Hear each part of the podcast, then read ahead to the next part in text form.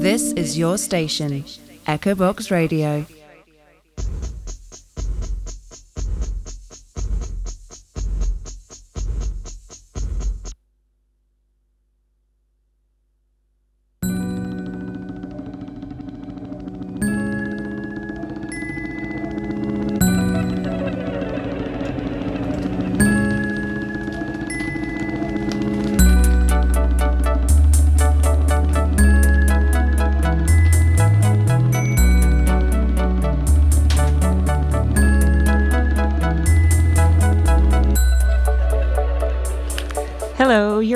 To Talk That Science here on EchoBox Radio.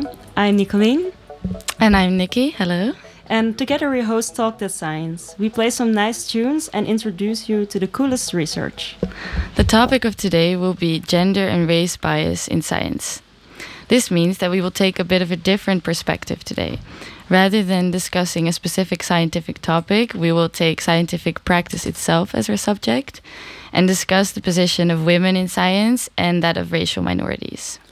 Nowadays, especially in STEM, so that's science, technology, engineering, and math, uh, but also in areas like philosophy and law, uh, women and racial minorities are underrepresented.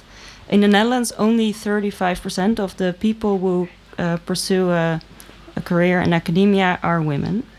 Uh, and in fields like computer science, we even see that only 15% of the students are women. Even though data on the representation of racial minorities is harder to find, we know from a study performed by Gloria Wekker that only 4% of the Dutch staff at the University of Amsterdam has a non Western background. And what's worse, we hear that 42% of that staff experience discrimination in the workplace. Yeah, so besides the fact that women and racial minorities can experience discrimination uh, in, in academics, we also want to discuss two other aspects that are less obvious about the situation. So the first is that women and racial minorities may subconsciously be considered to perform worse in science simply because we have not seen them represented yet in academics. And the second is the fact that uh, their underrepresentation may affect the findings of science itself and the way that new technology is designed. And I recently read a book called Invisible Women by Caroline uh, Criado Perez, if I pronounce it correctly. And a lot of the facts and statistics that we will use and mention in this talk will, will come from this book. Um, yeah. Okay, and uh, well, we're not going to discuss this only with the two of us. We have two guests here today. Um, the first one is R Rosie Zeng. Uh, you've done a bachelor's in psychology and artificial intelligence, and you're now doing a master in artificial intelligence as well. And you also work for VHTO, which is a national organization to improve gender diversity in science and also in uh, IT, and uh, do and you do public affairs for Asian Raisins. Um, well, first of all, welcome. Very nice that you're here. Thank you. uh, can you uh, explain uh, what kind of platform Asian Raisins is? Yeah, so Asian Raisins is a national platform that wants a country free of xenophobia and racism and racist stereotypes. And so we do this by all kinds of activities. Uh, for example, um, now we're busy with the campaign Stop Hanky Panky Shanghai because we see that on very many pri- primary schools this song is still sung and yeah, that's not a good thing because people get excluded because of that. People get bullied because of that. Uh, also, we had the campaign Ik lach niet, which is uh, I'm not laughing, and that was um, I'll post on Instagram with a face of an Asian person with a comment that he or she or them uh, sometimes heard. Um, yeah, so we do that, but we also resolve conflicts, um, such as um, yeah, some racist behavior on the streets or on work. Uh, so we get those, those reports. And then with the public affairs team, in which I am in, we try to resolve them by, for example, writing letters um, or contacting specific organizations or companies about their racist behavior. Um, and then hopefully it stops, or otherwise we like continue them further. Uh, we also have individual cases. Um, so people can contact you guys if if they would like help, right? If they want to approach someone and con- confront them with things yes, they've true. said. Yeah, we have this thing called Meldpunt, so it's kind of a reporting point where people can, uh, yeah, report all kinds of incidents which happen to them, um, and then some of these incidents we pick up, and some others we send them through, um, for example, MDRA, which is a Meldpunt discrimination for the region of Amsterdam or another region in uh, in the Netherlands, who are especially, um, yeah, focused on anti-racist behavior in the Netherlands and yeah, we kind of work together with them as well. Cool, really cool. Uh, well, and the second guest is Merel Dap. Uh, you're now doing your Masters of Medicine and you're part of the Erasmus School of Color. Uh, can you explain what they uh, stand for? Uh, yeah, um, Erasmus School of Color. Um, with a group of other students, uh, students of color, we came together to actually discuss things that we saw on campus or during class. And um, we actually formed a safe space together. And then we were like, oh, we can actually create a collective and do something more about it. Uh, create awareness, but also create awareness among staff and at the university and be critical of the university in what they're lacking or that they're not facilitating a safe space for students of color or uh, marginalized groups. And um, we have organized events, we do reading sessions. Um, um, we organize also uh, sometimes classes for different uh, staff members and tutors during their classes, so that's also really nice. And um, we also go to protests. The, Nice. a few weeks ago, there were a lot of protests going on, and uh, it's actually really nice that some people don't want to go alone, or it's the first time they go into a protest. And we're always open, like you can come with us together. We can travel to Amsterdam, just to go together and see how it is and to experience that, and also show your allyship. So that's Yeah. That's nice. Yeah. Nice. What kind of protest was there last week? Uh, we went to the one um, uh, about Afghanistan. There was like a trans. Um, uh, for trans people, there was an, uh, an protest also in Amsterdam. Um, so yeah, Nice. those were the recent ones uh, that we visited. Yeah. Okay, cool. Okay, so um, the first subject you wanted to go into is kind of uh, our own or your experience in high school and then later in going to university. Um, because we know that from a very young age already, we are taught to think that um, that women are less likely to be scientists than men. At least this we know for sure, and probably also for racial minorities. But there's a bit less data on this. Um, for example, one one example is that um, when when girls start primary age, so before yeah the first experience they have with school basically.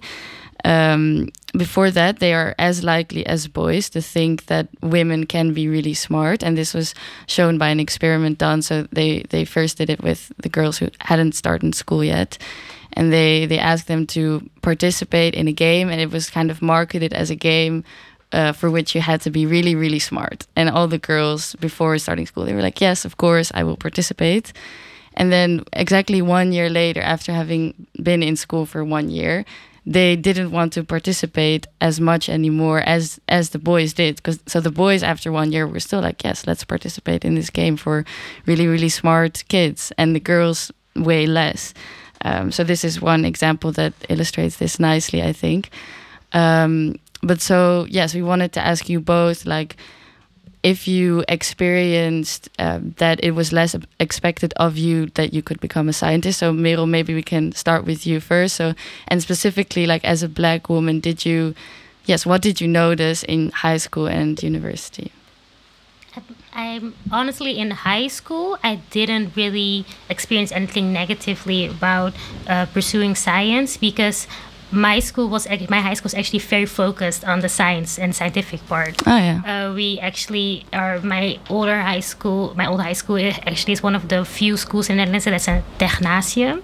So they really focus on robotics and mathematics and on physics. So it was actually expected of like a lot of people to go into that direction. But it's really interesting because my class of all the girls almost I'm the I, I am another girl doing medicine, and the other girls did something else. My friends are studying something. Um, law or economics and stuff like that but it was very it was very encouraged in my high school to actually do something scientific so it's in, in my in my uh, perspective it was different but at university then you see the difference because people like you come on campus, you have to show your ID because people don't believe that you study there. I've No way. I've had that before on the faculty. Um, when you're in the canteen and you're with your laptop, I was writing down my schedule in my journal. And there were also other people in the in the canteen, and people just like walk up to you like, "Oh, so I want two teas and one coffee." Yeah, What the people people just there's nothing wrong with being a coffee lady. I wasn't even insulted by it, but the thing is like, I was the only black woman in the room, and you automatically assume that I am the coffee lady. I was sitting there with my laptop, so you know. So that was that is it's, not they blatantly racism or stuff that I experience in my face, but it's usually the microaggressions Yeah. the, the, the smaller things, and that builds up eventually. And those are the things that I've experienced on campus. Yeah, okay, yeah, that must make it way more difficult, I guess, to feel also confident at university. Yeah. Yeah, and and do you feel like when you look at your teachers at university, are there any uh, doctors or teachers that have a different uh, back racial background, or how do you say that? Not no, not I've never I've until now I didn't have haven't have had a lecture of a of a, of a black woman specifically one time, Uh, one time. Yeah, and I've been studying there for like yeah, for almost for four years I think. Yeah. Yeah. So yeah, Which no, is- one time. Weird, right? Because I, I think, especially in medicine nowadays, more there are more and more female doctors. So I also, in some past, I also did some courses in medicine, and then here at the uh, University of Amsterdam, there was this uh, big lecture hall, and I just remember I had a lot of pictures, Yeah. and it was only men. I was like, why? Because there are so many female doctors. we have that too at my faculty medical faculty we have all the all the pictures of the emeritus hoogleraar they're mm-hmm. like all white men there's like not maybe there's one woman I'm, I'm not sure but it's like overall one all white men when i got my bachelor degree i was like i need to make a picture in front of that mm-hmm. with my with my with my degree Yeah. like, i'm gonna get here one day too Yeah, Yes. exactly. yeah Yeah. that's it's it's sad and it also it f- makes you feel less included and less welcome because it's like what is the message you're trying to bring out if that is what what what your institution looks like Yeah, I can imagine. Yeah, thank you for sharing. And and what about you, Rosie? Did you notice uh, similar or yeah similar things as an Asian woman in university and high school before that? Yeah, in high school, I kind of stood out because, like my high school, I think I know one other Asian person, and all the other people were, yeah, mostly white. Maybe also maybe like two black people, but furthermore, it was the majority was white, um, and also because that, yeah, people looked at me and thought that I didn't belong there, and uh, also, I heard some things like, yeah, go back to your own country. So I was bullied for a period as well. Uh, but luckily, the school took that seriously. But I know a lot of instances in which the school doesn't take that seriously. And then it goes on and on. Uh, yeah, that's, so that creates a feeling of not being welcome as well Yeah, and also what you thought about university, like all the pictures. And I have to say, I'm at the University of Amsterdam, also at the Radboud University where I study right now. It's mostly white male men, yeah. So also when I looked on the website for uh, for my track, uh, neurocomputation, I only saw white men. I thought like, why is this the case? Because they are developing the products of the future, and when there are not females in there or people of color, then it's not really re- representative for like the whole population. So what are we doing then? yeah, yeah. I can imagine. And do you also notice that sometimes people don't expect people from outside science that you actually do, like the science you do? Is that also a thing that both of you? Um, yeah, maybe first in high school because I was like pretty social and also always with friends. And then people said like, "Oh, you should do economics or something with society. Definitely Yeah. not something with IT because that's for nerds and it's only sitting behind your computer." Well, that's not not the case. So yeah, it's very uh, yeah stereotyping. Yeah, exactly. These stereotypes are very strong. What about uh, you, Nikki? What's your experience? Oh yes, um, yeah. So indeed, that's why I said this because I also often notice because I study logic, and I I just noticed that since I can dress kind of feminine or behave in a feminine way, I immediately notice that people just expect, just don't expect that I'm able to do logic or math. Um, and yeah, that is that's just ridiculous. Like that it that people work like this, but I guess it's also human in a way. Yeah. Yeah, let's change that. Yes. That's why we're here. That's that's actually actually interesting because I recently had a talk with a doctor about it, and she said uh, I was the only woman on my department, and she was like I had to like dress more manly to be more included. yes. Yeah, that's so annoying, and I feel the temptation to do it, but I won't. Okay, maybe it's uh, time for a song. Um, I want to play a Sol- uh, Wildfires by SAULT. It was uh, released about a year ago, uh, just after uh, uh, George, the police killing of George Floyd. And uh, yeah, they sing about uh, police brutality against African uh, Americans.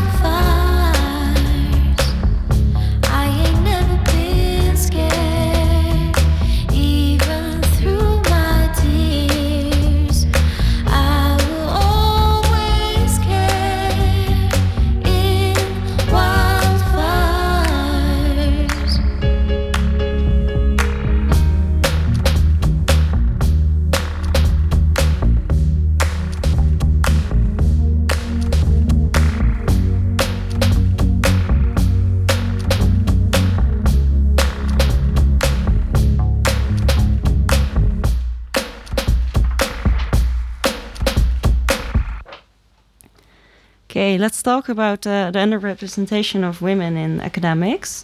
Uh, in school, we actually see that girls outperform boys, also in science and math. Um, however, after that, um, if women choose to study science, they often disappear from academia after their master's degree. Uh, and compared to other European countries, in the Netherlands, we have the smallest percentage of women in academia, namely only 25% percentage of all researchers are women. So um, yeah, I'm wondering, uh, Merel, Rosie, do you have any ideas on uh, why that could be? Many reasons, I think. yeah. So one of the reasons is I think the unfriendly um, environment sometimes which is created in science. For example, um, if you want to get a baby, um, then you're most likely to get fired or get like lower in salary. Uh, especially like I heard that when like a woman gets a child, her salary drops by four percent, while a man's salary increases by six percent. Increase? yeah. So for men, it's nice to have a child, but like when a woman has a child, then she all has kinds of um, yeah negative impacts on that. So that's one thing for Yeah. sure. Yeah, I just think that the structure of working or how we think about work life is so male centered. It's like there's when we expect women to come into the workforce or work or even like study, like in every single way, there's a hurdle that we have to overcome because it's not designed for us actually to work in that in that structure. It's really interesting that also in medicine when a lot of women start a lot of girls start it's like oh my god i want to be this medical specialist this medical specialist. And now when you actually are in the workforce you're actually doing internships on the departments you're just oh this is way too heavy. I still want to have a family. I still want to do this. And a lot of them then don't end up being a medical specialist in- within the hospital. And you you, you, you sort of see that. And that's really interesting because at the fir- first you have all these dreams and then which is actually weird because men want to build families too. Yeah, but I guess indeed it still happens that women, you know, uh, end up taking care more of the housework and the caring responsibilities just naturally in some way. Yeah, but and what kind of things did you refer to that you, uh, when you say that the the workspace or especially then academics are are designed for men? Like what kind of things? Do you know any examples? And examples, yeah, uh, people always directly go to like, oh, the kids, but it's also more. It's just, it's also men hire men, and Yeah. specifically if it's white or when it's white men, they hire other white men. At every, if I talk about medicine, like getting into med school, then doing your bachelor's, doing your master's, then getting into a specialization, even a PhD. Every m- white men are the gatekeepers of all the of the whole process, and that's and that's the thing that that makes it harder to actually come further into the process and get to the point where you want to be. And the specialization is also harder for a lot of uh, other marginalized groups, ethnic minorities, to get in a specialization that they want because you have to fit in the group. But I always, I always find it so interesting when white men said, "Yo, you have to fit, just fit in the group." But it's like, fit in the group. What does it- that mean? because it's still also often a social thing, right? Yeah, that really. when you want to get invited for a certain research position or whatever, that people, yeah, eventually, mm, I don't know, maybe they just, yeah, they will sooner hire someone that looks like them because they maybe feel socially comfortable around. it Could be. But uh, one of the things that's also interesting is like how, especially in science, when you do PhD or else, you're really dependent on the person that has to uh, evaluate your work, have to look at your work. So it's also sort of creates an unsafe environment. And it also could scare away a lot of women, which I understand because you have horrible stories of uh, sexual violence within an institution as a university. Yeah. And do you both want to continue after your master's degree? Do you already know this? Mm, yeah, still doubting. I always felt like I want to go into research because I want to create a better world. Um, yeah, so I think that's my priority, but at the same time, I have to pay a huge study loan. so then I thought, okay, maybe I can go into business first and then later Yeah. what my heart deserves. I don't know. yeah. You? Yeah, I want to continue research. I don't see myself working in the hospital as a doctor, but doing research Okay. behind the scenes. So Nice. that's uh, yeah. And you want to do that in the Netherlands or not? No, no, no. I want to go like branch out because here in the Netherlands, well, that's one of the things that I just what I no, I don't necessarily think it's a very wrong, but it's something that I cannot handle or deal with, and it's that we don't have enough statistics and numbers about people like me. Mm-hmm. We just don't report ethnicity. In the Netherlands, there's a lot of reasons for that, but I, in the in America, in everything that you fill in, you always have to fill in your ethnicity or mm-hmm. your cultural background, and it gives a lot of data and a lot of Yeah. numbers, and you can do a lot with that. Yeah, of course there are downsides to it, but I need to know more of what my community is going through, especially in the medical field, to make it better. And in the in the states, they have a lot of i- research specifically in ethnical um, health inequalities, and in the UK. So those are the two that were now on my main list of going to after I'm done with my studies. Yeah, I get that.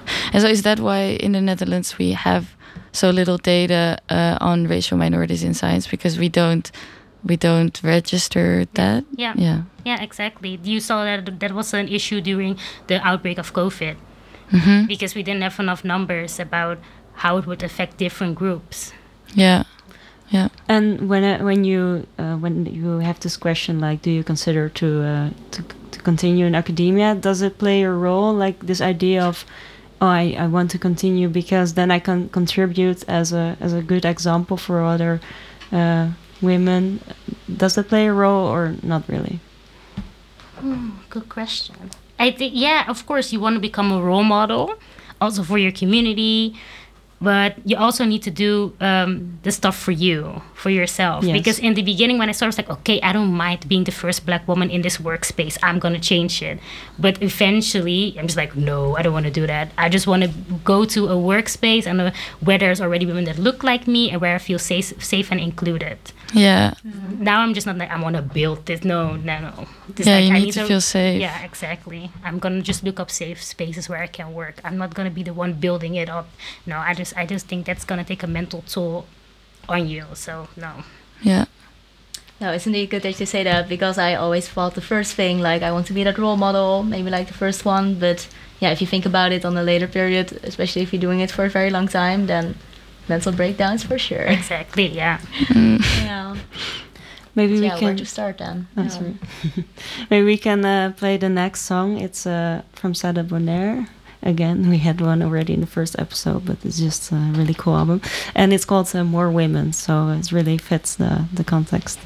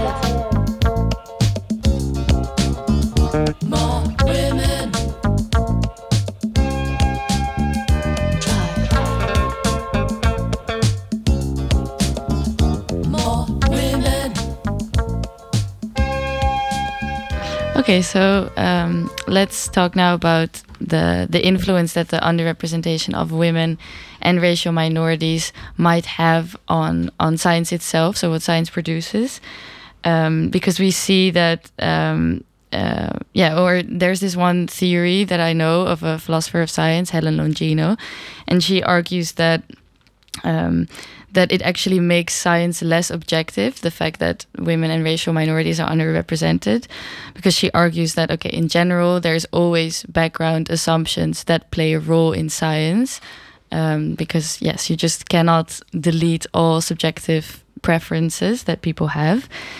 Um, so she argues that to have as mo- the most objectivity as possible, you you need to make sure that you have as much different background assumptions as possible and that it's like wrong if there is one group of people namely white men who all uh, yeah who all in use their background assumptions to do science which can yeah it can lead to very different outcomes um, in science.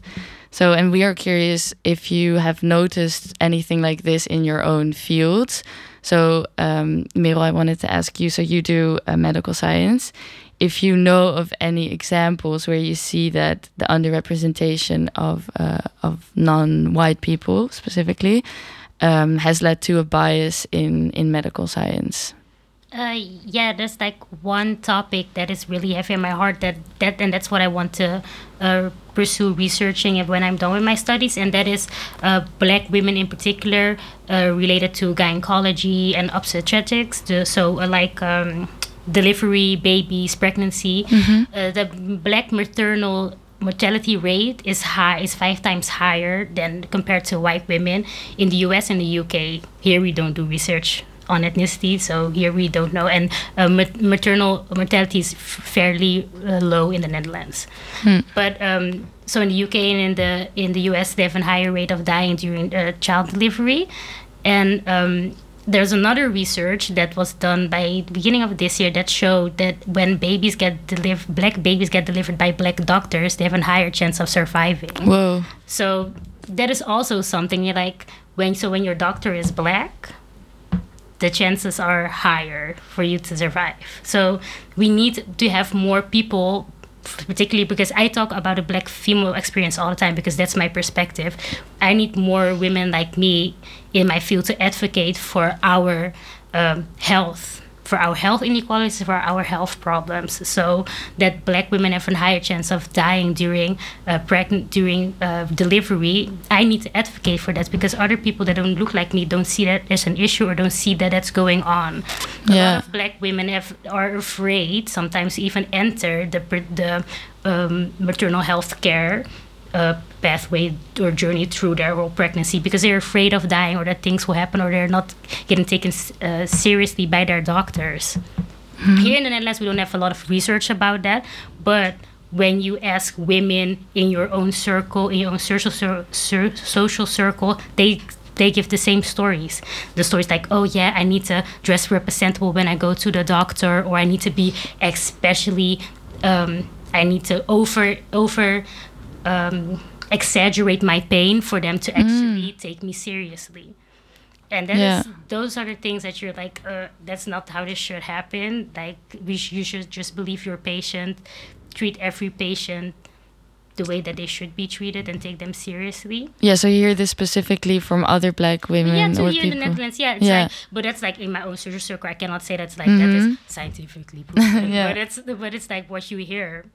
So that's those are the things where you're like we're underrepresented, and there's no no one really advocating for our health specifically and the things that are happening because we're just not we're not all there. And that is and that is that is sad. I just want to see more black girls studying medicine doing research within the field in the within the netherlands and also like teaching in, on medical faculties and being doctors in hospitals. Yeah.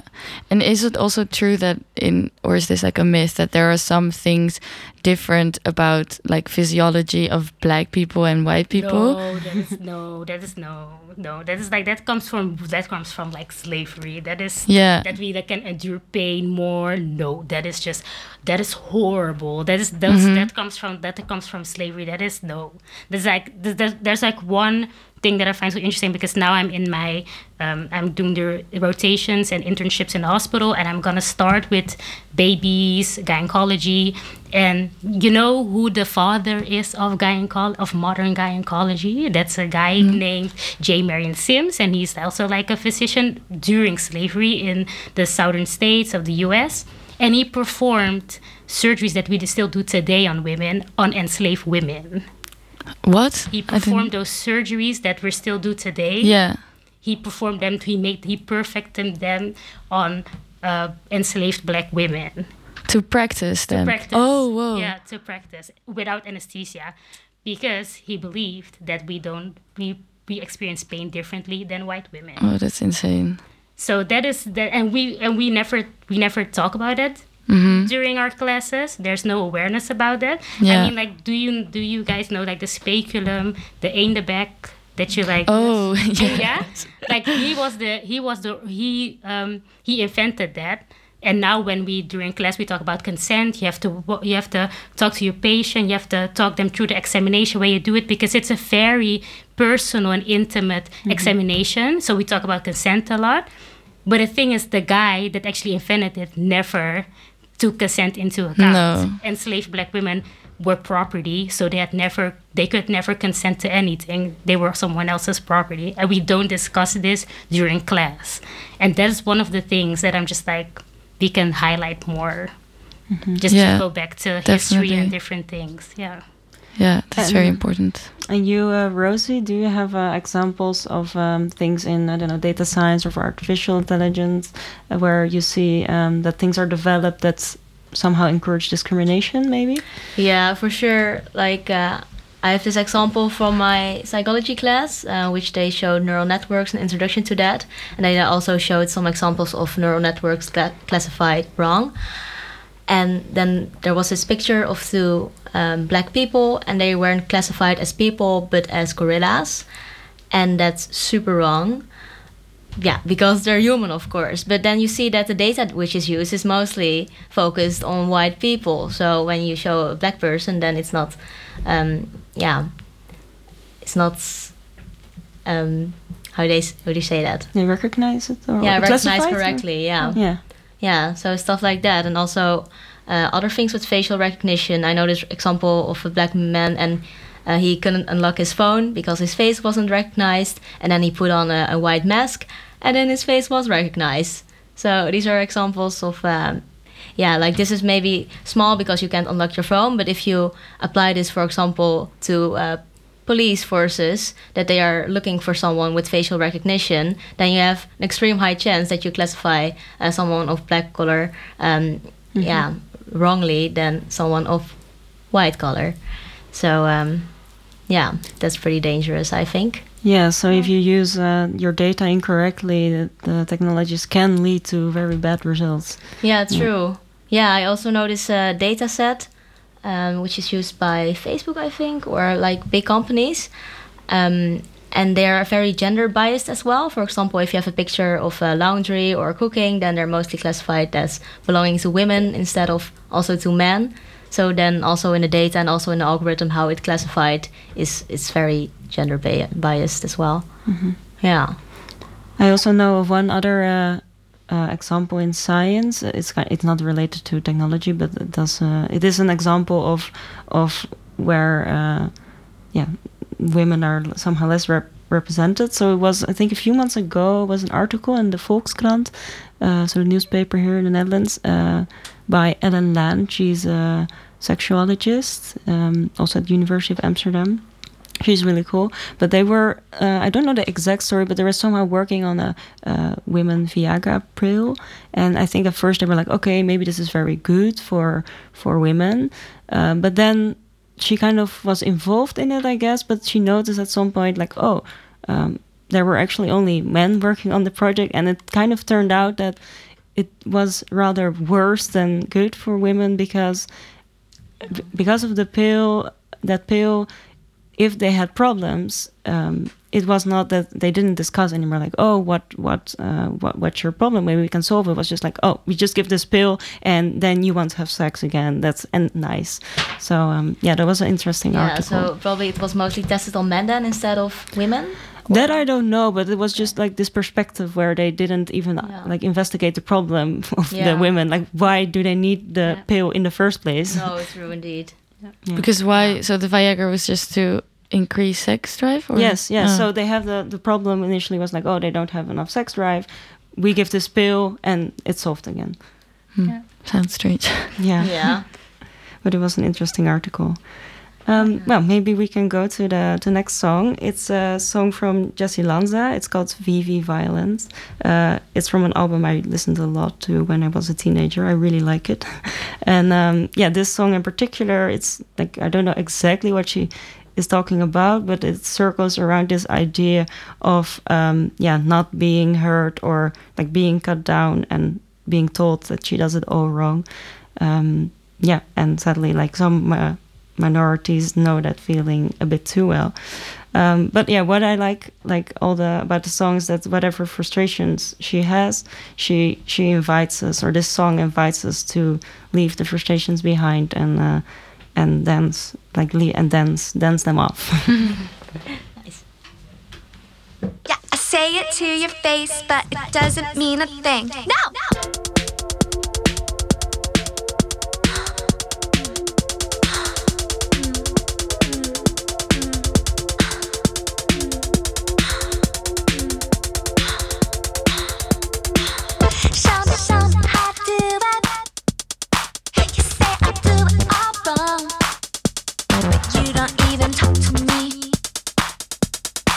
You don't even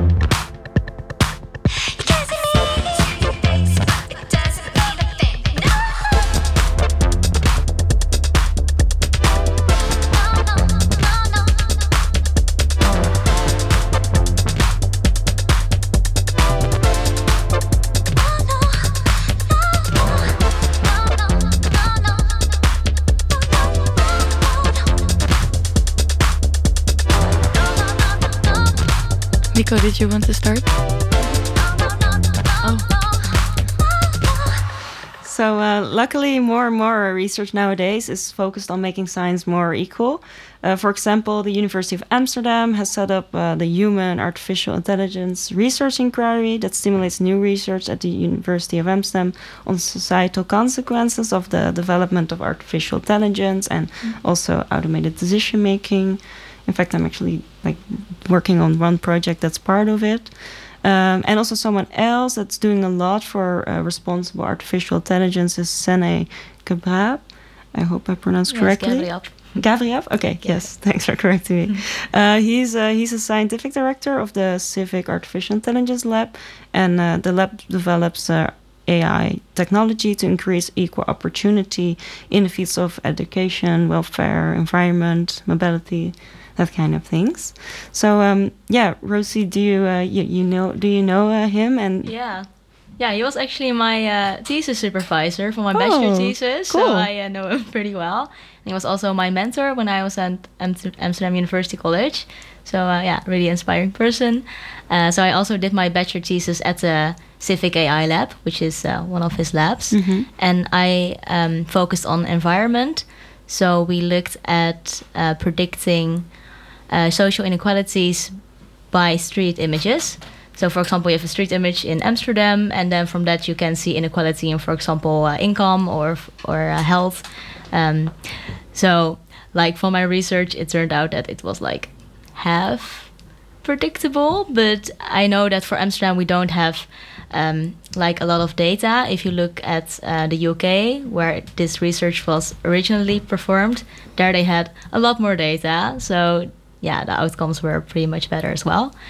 Um, yeah, so that's one of the examples for which AI can be used for good Mhm. as well. But I know that at the Civic AI Lab, yeah, they also do things with health and uh, mobility and education and very good things. And they're also um, connected to the Innovation Center for AI, which is a national organization. Mhm. Uh, I know where I live now in Nijmegen, where we have the Donders AI for Neurotech, which is also connected to the uh, Innovation Center for AI.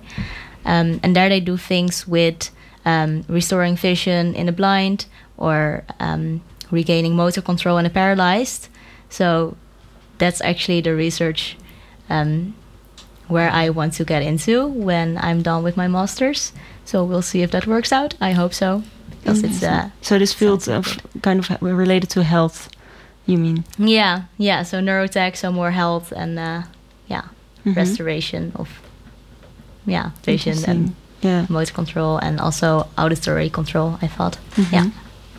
And uh, Rosie or Nikki, do you have any examples of uh, that you know of where they yeah work on projects to increase equality in science? Not me. I don't know. yeah, I think I think yeah, I I don't know of many things. So maybe we can um Maybe it's a sign it's not enough then. Sorry?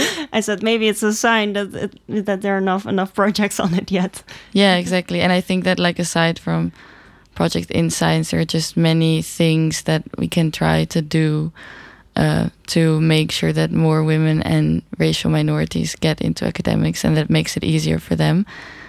Um, so yeah, we had some discussion points or like some points that we thought we could debate about whether we think that this is a good, um, yes, a good policy to im- to uh, to use. So one thing that I think a lot of people talk about now is is the quota. So if you will give a university a certain quota to make sure that they that they have an equal amount of of women in in different research positions.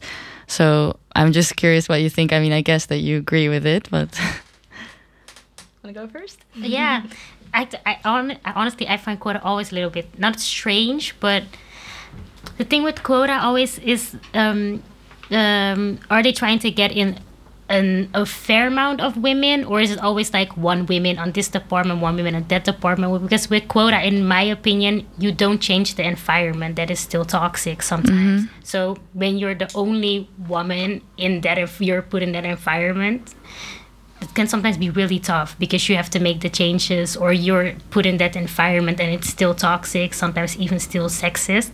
So that's why i'm always like i don't want to uh, uh, protect the woman's mental space and everything so that she can still do her job. So that's why i'm always like mm, what kind of quota are you looking at? How are you going to implement it? What are you, going to do with it? But i mean like we're at a stage right now that i think we actually have to go towards that because otherwise it's not going to change Yeah, that, Yeah. I So- always feel like you kind of have to go through it, but I feel like yeah, it's kind of necessary, but it will help. Because if you have the quota in the sense that like it's not just one but a mm-hmm. few, then mm-hmm. yeah, you don't have that problem that we mentioned before that you're the very first one Yeah. there. Yeah. If- Yeah, yeah, if you're a group, it's just easier to get Yeah, in and you feel more comfortable. yeah Yeah. And people often say that, or some people are against quota because they say, oh, but then they will just hire a random woman that maybe is not even suited for the job. But that's just ridiculous because I, that's, that's also like described in this book by, um, by Perez that, you know, it, this quote um, just just make sure that they that they hire capable women um, and it has turned out also there hasn't been like any negative example of a case in which they hired a woman because of course they're going to look for someone who's able to do the job and Yeah, I, I'm always I'm always so appalled by that because I'm just like I'm broke around at university and I see people and I'm just like what did you do to get this position? And sometimes it's just like and let's be really honest when we talk about white men in particular they it's uh, it's sometimes even nepotism. I, they know someone in their s- social circle. Hmm, I don't know if this person is really equipped for this position, but he's in my social, so I will hire him in this position. And we never question if they are able to do anything or uh, have the right credentials to do this. But with women, we all we always have to do that. That's like no, no. yeah it's, true So I get so annoyed by that all the time. Yeah, I get that. And um, another thing is that well, there are some some funds for for women in science. Like sometimes they there are like extra scholarships.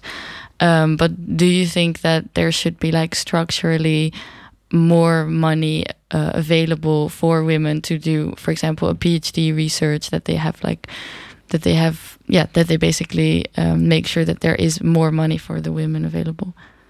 Yeah, I think that's a big encouragement as well for women. Um, so yeah, why not? Maybe like in, in first place, I I can get that people start whining like, ah, yeah, but it's not fair. Like men should get that as well. But I think in order to maybe get that quota and in order to get that welcoming environment, maybe it is needed. Yeah, yeah, I think it would be good. Um, and well, there is another thing that's quite specific um, that I read about. That often they say that um, when when teachers in academia are uh, evaluated, they are like often evaluated by the students. Like after every course, students can give give feedback.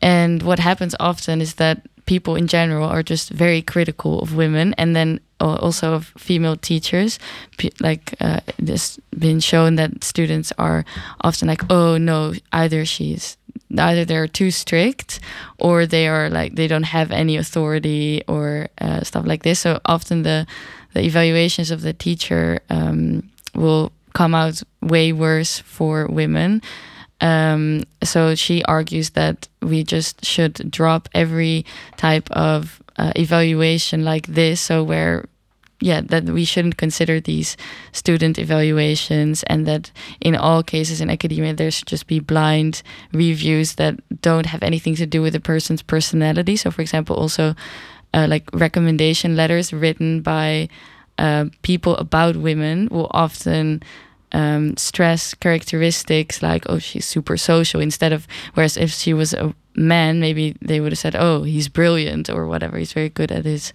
topic. So she argues that we should just only judge people on their academic um, merits or yeah Yeah, that sounds good. I think I, I had a few months ago. I had a like a blind interview. No, not a blind interview. That would be hard. Uh, a blind application. So at least your your uh, CV and um, like a letter and everything. I had to do anonymous, and then of course interview is hard. But I think that was. Uh, I didn't see. I don't see it very often, but I really appreciated that they did it here. yeah, Yeah. it's good Yeah. Yeah, so um, I would really love to discuss more about this. I think it's super interesting, but I also think it's it's time to round off. Sadly. Yes, but uh, thank you a lot, Rosie and Merel and Nikki. No problem, thank you. Yeah, thank you for having us. yes. Um, yeah, and if you want to learn more, we highly recommend uh, Invisible Women by uh, Caroline Criado Perez. And um, next month we will interview Floris Roelofsen. Uh, he's using artificial intelligence to design an avatar that can speak sign language. Um, yeah, and always remember if you have any uh, any ideas, leave us. Feel free to leave us a message uh, on the topic, or if you if you have recommendations on other topics, we uh, love to talk about it. Yes. Thank you. Thank you for both being here. Thank you.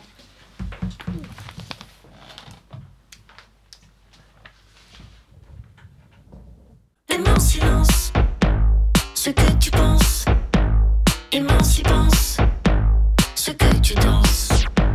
Aimons silence, ce que tu penses, émancipence, y ce que tu danses. Aimons silence, ce que tu penses, aimons y.